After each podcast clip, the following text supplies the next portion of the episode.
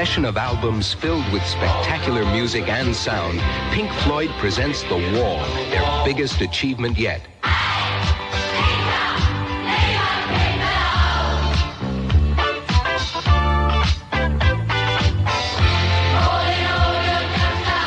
Pink Floyd, The Wall, in wall-to-wall sound on Columbia Records and Tapes.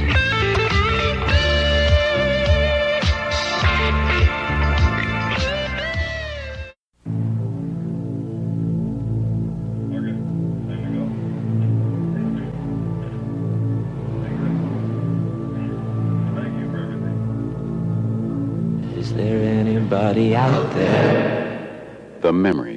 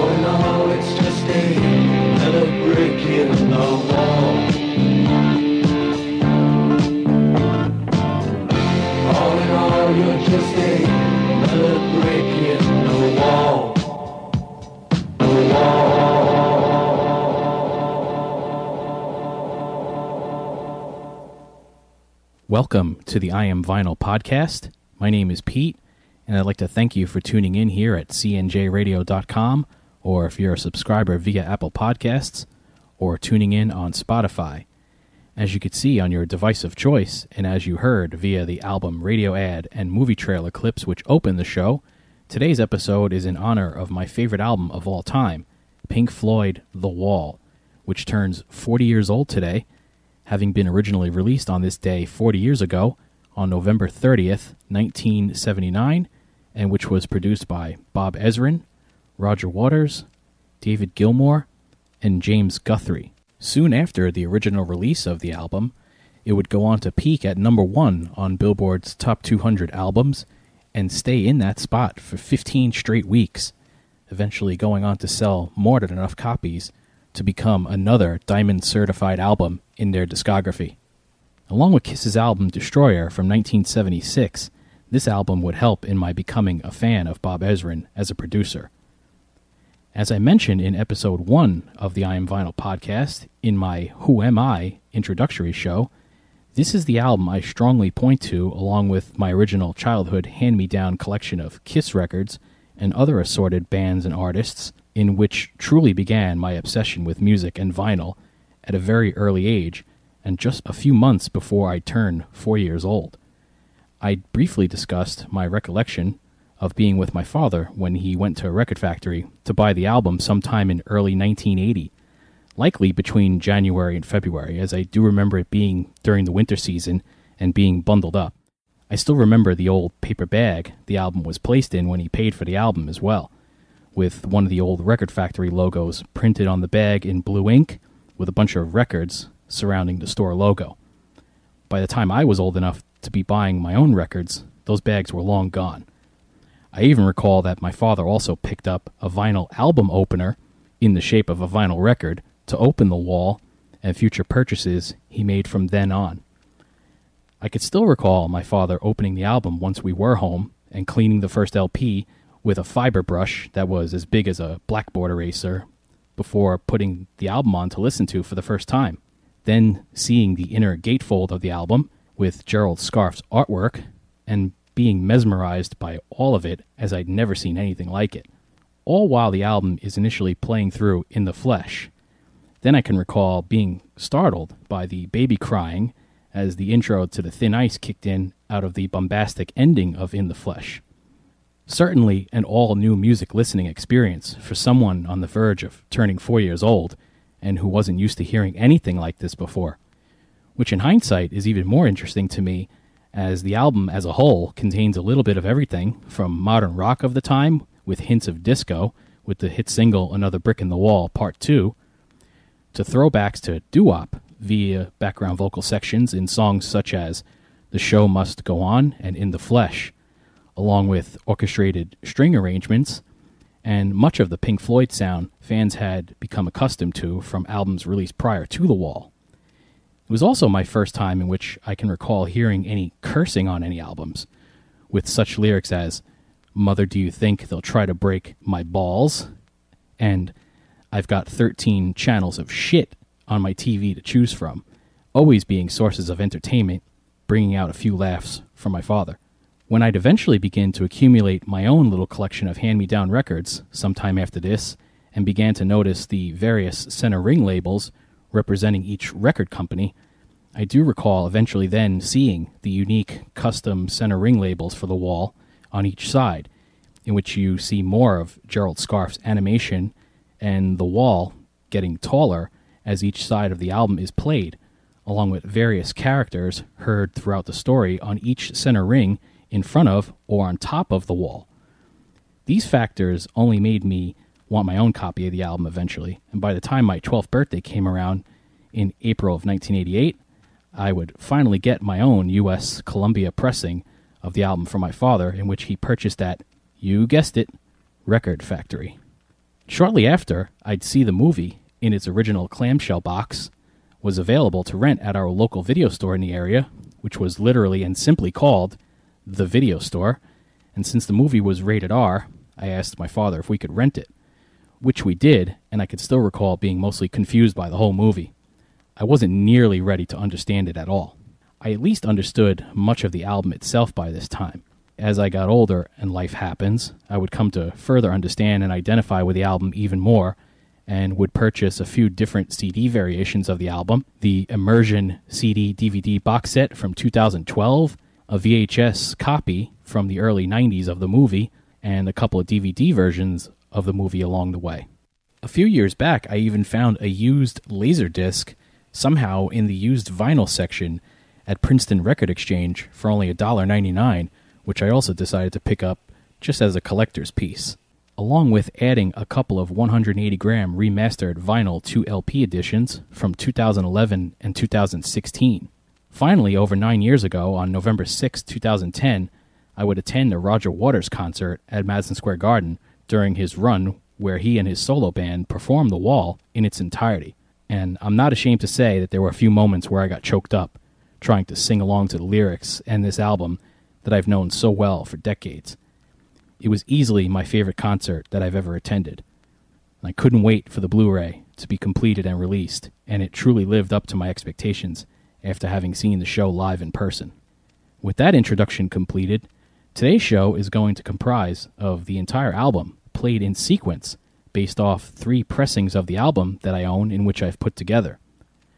Side 1 is taken from my original US Columbia Records pressing that I received for my 12th birthday on April 26, 1988. Side 2 is taken from the 2012 Harvest Records 180 gram 2LP remastered reissue set, which was originally released on February 28, 2012. Side 3 is taken from the 2016 Pink Floyd Records 180 gram 2LP remastered reissue set, which was originally released on August 26, 2016. And finally, to bookend those last two sides of the album, Side 4 is taken from my original US Columbia Records pressing that I received for my 12th birthday on April 26, 1988. So, without further ado, Let's see if you can notice any glaring differences with each pressing as we sit back and listen to my all time favorite album as presented here by the I Am Vinyl podcast from three various pressings. Here's The Wall from Pink Floyd, the I Am Vinyl 40th Anniversary Edition.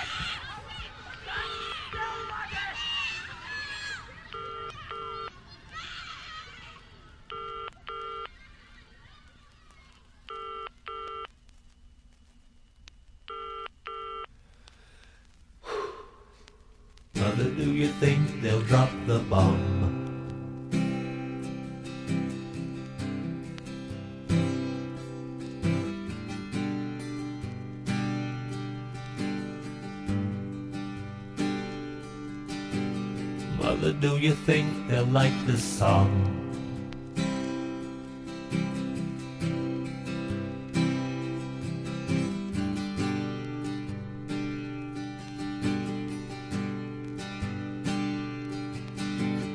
Mother, do you think they'll try to break my balls?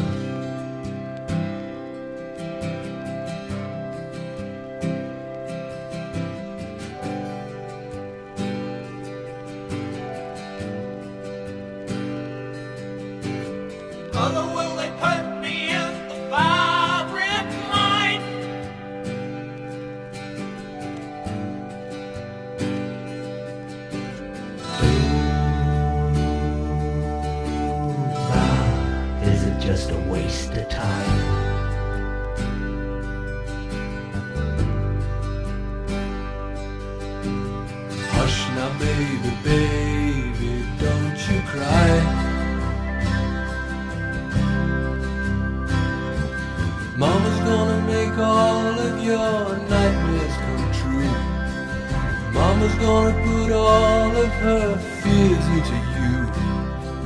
Mama's gonna keep you right here under her wing. She won't let you fly, but she might let you sing. Mama's gonna keep baby cozy and warm.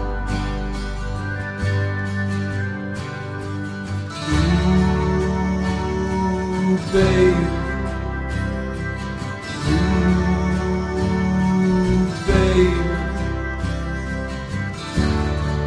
Cause mama's gonna help build the wall.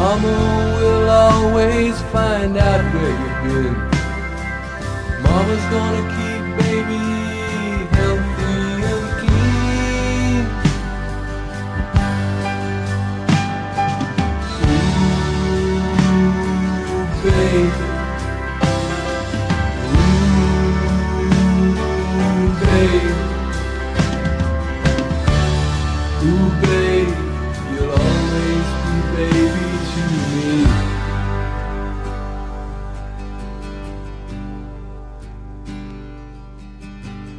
Mother, did it need to be so high?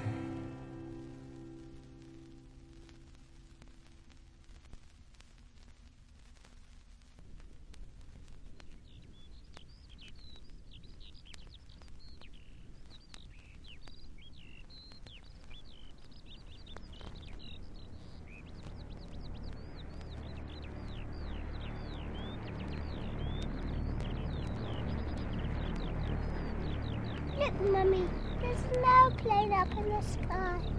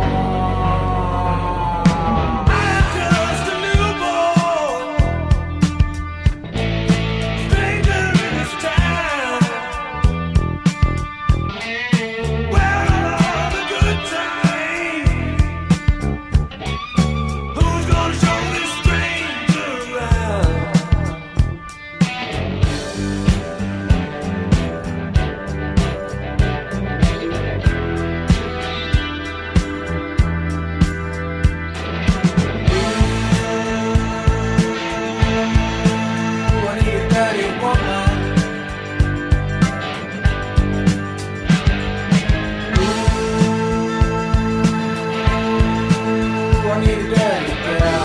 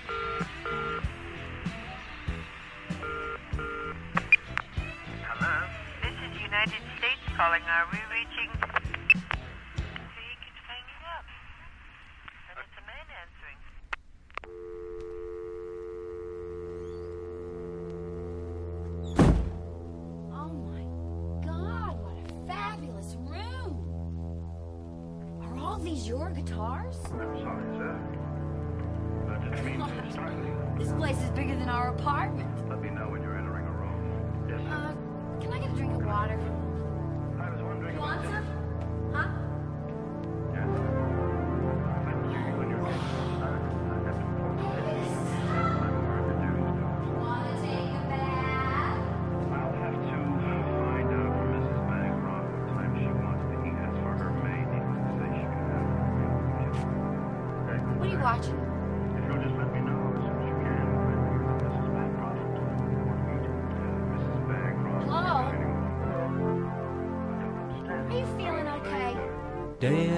day.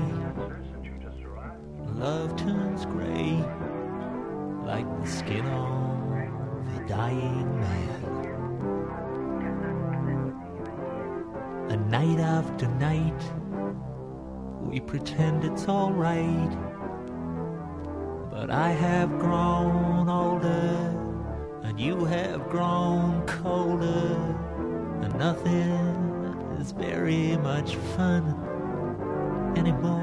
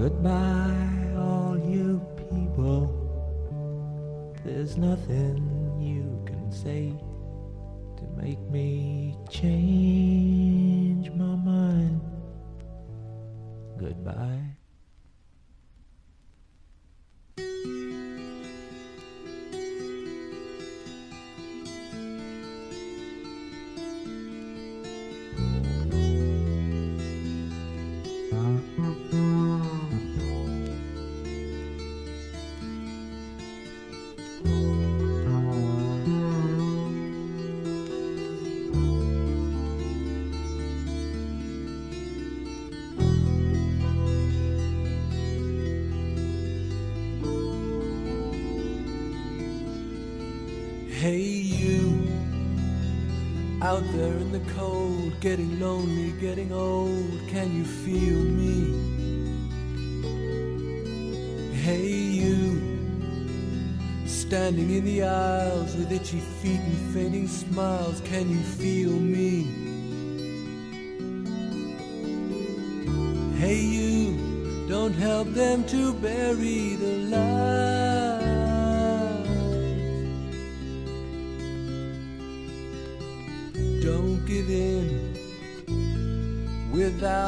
fight.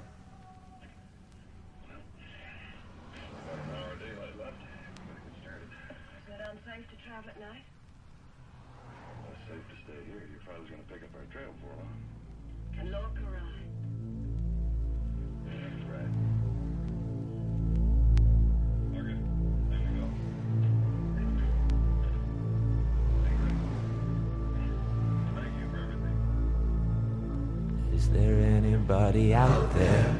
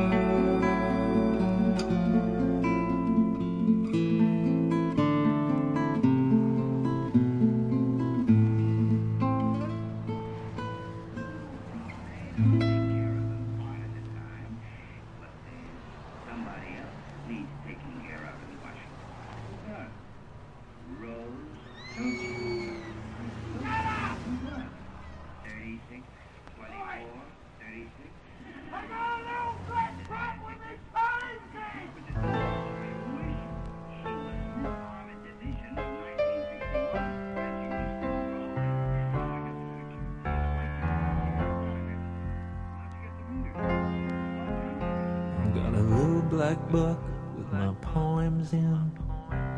Got a bag, a toothbrush, and a comb in.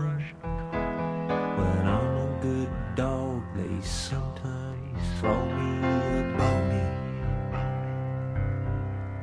I got elastic bands keeping my shoes on. Got those swollen hand blues. I got 13 channels of shit on the TV. Got electric light. And I got second sight. I got amazing powers of observation.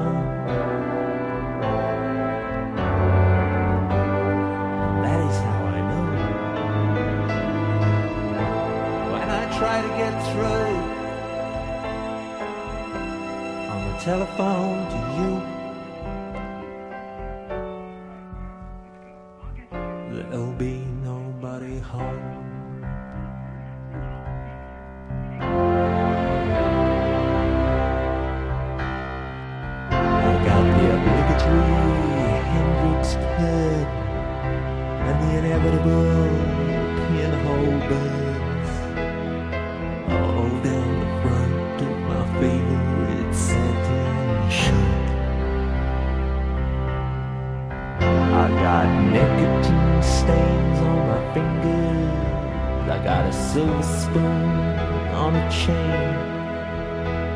I got a grand piano to prop up my mortal remains. I got wild staring eyes. And I got a strong urge to fly. But I got nowhere to fly to. Fly to,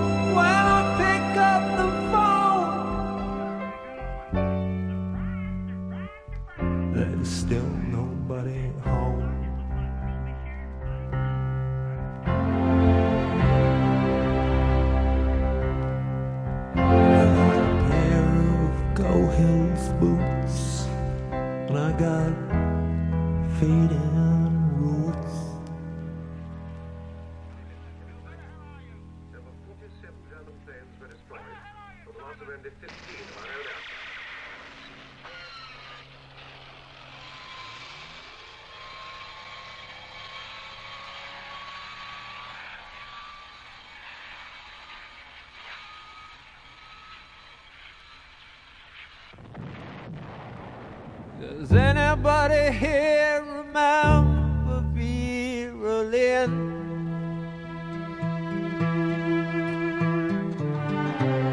Remember how she said that we would meet again some sunny day?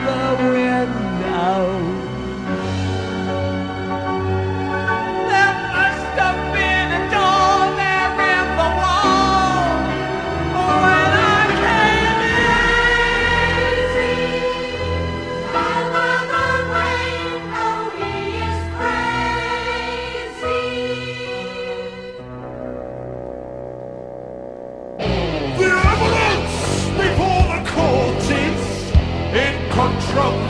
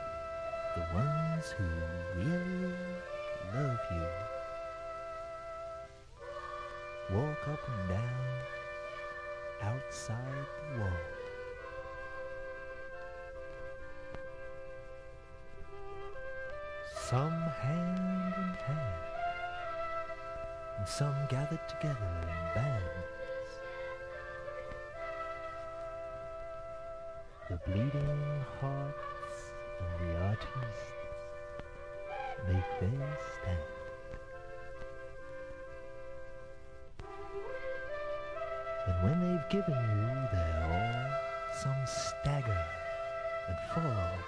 After all, it's not easy. Banging your heart against some mad bugger's wall.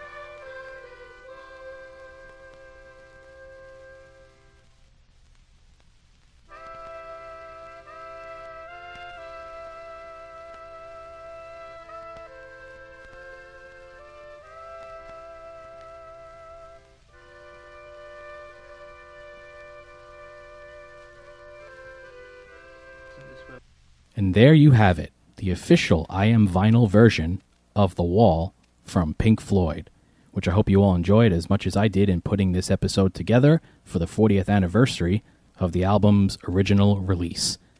And before I wrap up this episode, I wanted to add a few fun facts for a couple of parts of this album. Die-hard fans of The Wall likely already know about these sections and facts about the album, but for those who do, and for those who don't, you may recall a small section of backwards dialogue during the track which precedes Young Lust. Here is that dialogue in reverse, in which you'll hear Roger Waters deliver a special message to fans who had decided to take their original vinyl copy for a backward spin on their turntable during this very section.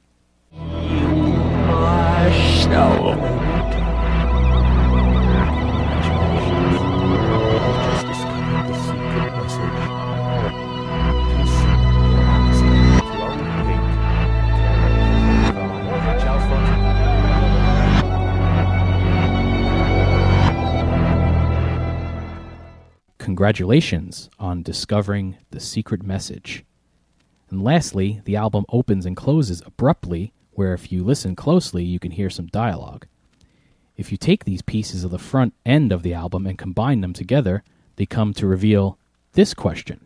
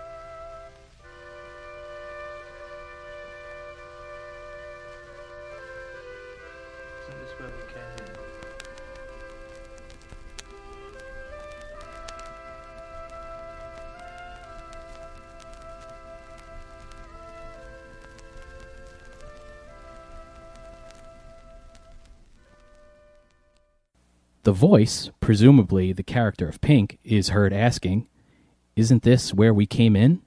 So, with our being in the digital era, if you edit the album carefully in combining the end of the album to the immediate beginning of the album, you can listen to it on a loop in succession as many times as you want, which I'm guessing Roger Waters and Pink Floyd did not envision back in 1979, but to me makes the album even more special and unique for having had this little Easter egg embedded into the album. In closing, this album will always remain as my all time favorite album because of its huge influence on me as a music fan and a musician. David Gilmour has remained as one of my all time favorite guitar players and influences on my own playing. Certain messages on the album within itself have also helped me during my own personal struggles, as we all endure from time to time in our lives. It's truly hard to imagine my life having been without the album, since I was exposed to it and Pink Floyd at such an early age. And so, with that, we're going to wrap up this episode of the I Am Vinyl podcast, which I hope you all enjoyed as much as I did in putting this special episode together. And as always, I encourage you all to please check out our other shows here at cnjradio.com The Wrestling House Show, Rock Strikes 10, The Synaptic Empire, Talking Rock, and The Last Theater. So until next time, Thank you so much once again for tuning in to the I Am Vinyl podcast, and we'll see you next time here at cnjradio.com. Com, com, com, com, com, com, com.